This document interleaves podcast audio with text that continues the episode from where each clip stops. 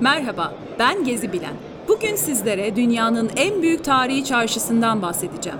İstanbul'daki kapalı çarşı, 31 bin metrekarelik alanı kaplayan yapısıyla bu haklı üne yıllar öncesinden kavuşmuştur. Aynı zamanda yılda 91 milyon turisti ağırlayan çarşı, dünyanın en fazla ziyaret edilen turistik mekanıdır.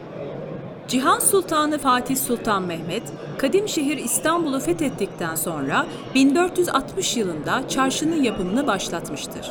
Günümüzde değerli eşya ve mücevherlerin satıldığı bölümler her ne kadar Fatih Sultan Mehmet zamanında yapılmışsa da ahşaptan yapılan büyük çarşı ise Kanuni Sultan Süleyman döneminde eklenmiştir. Çarşı yapıldığı yıldan günümüze 7 büyük yangın ve sayısız deprem atlatmıştır.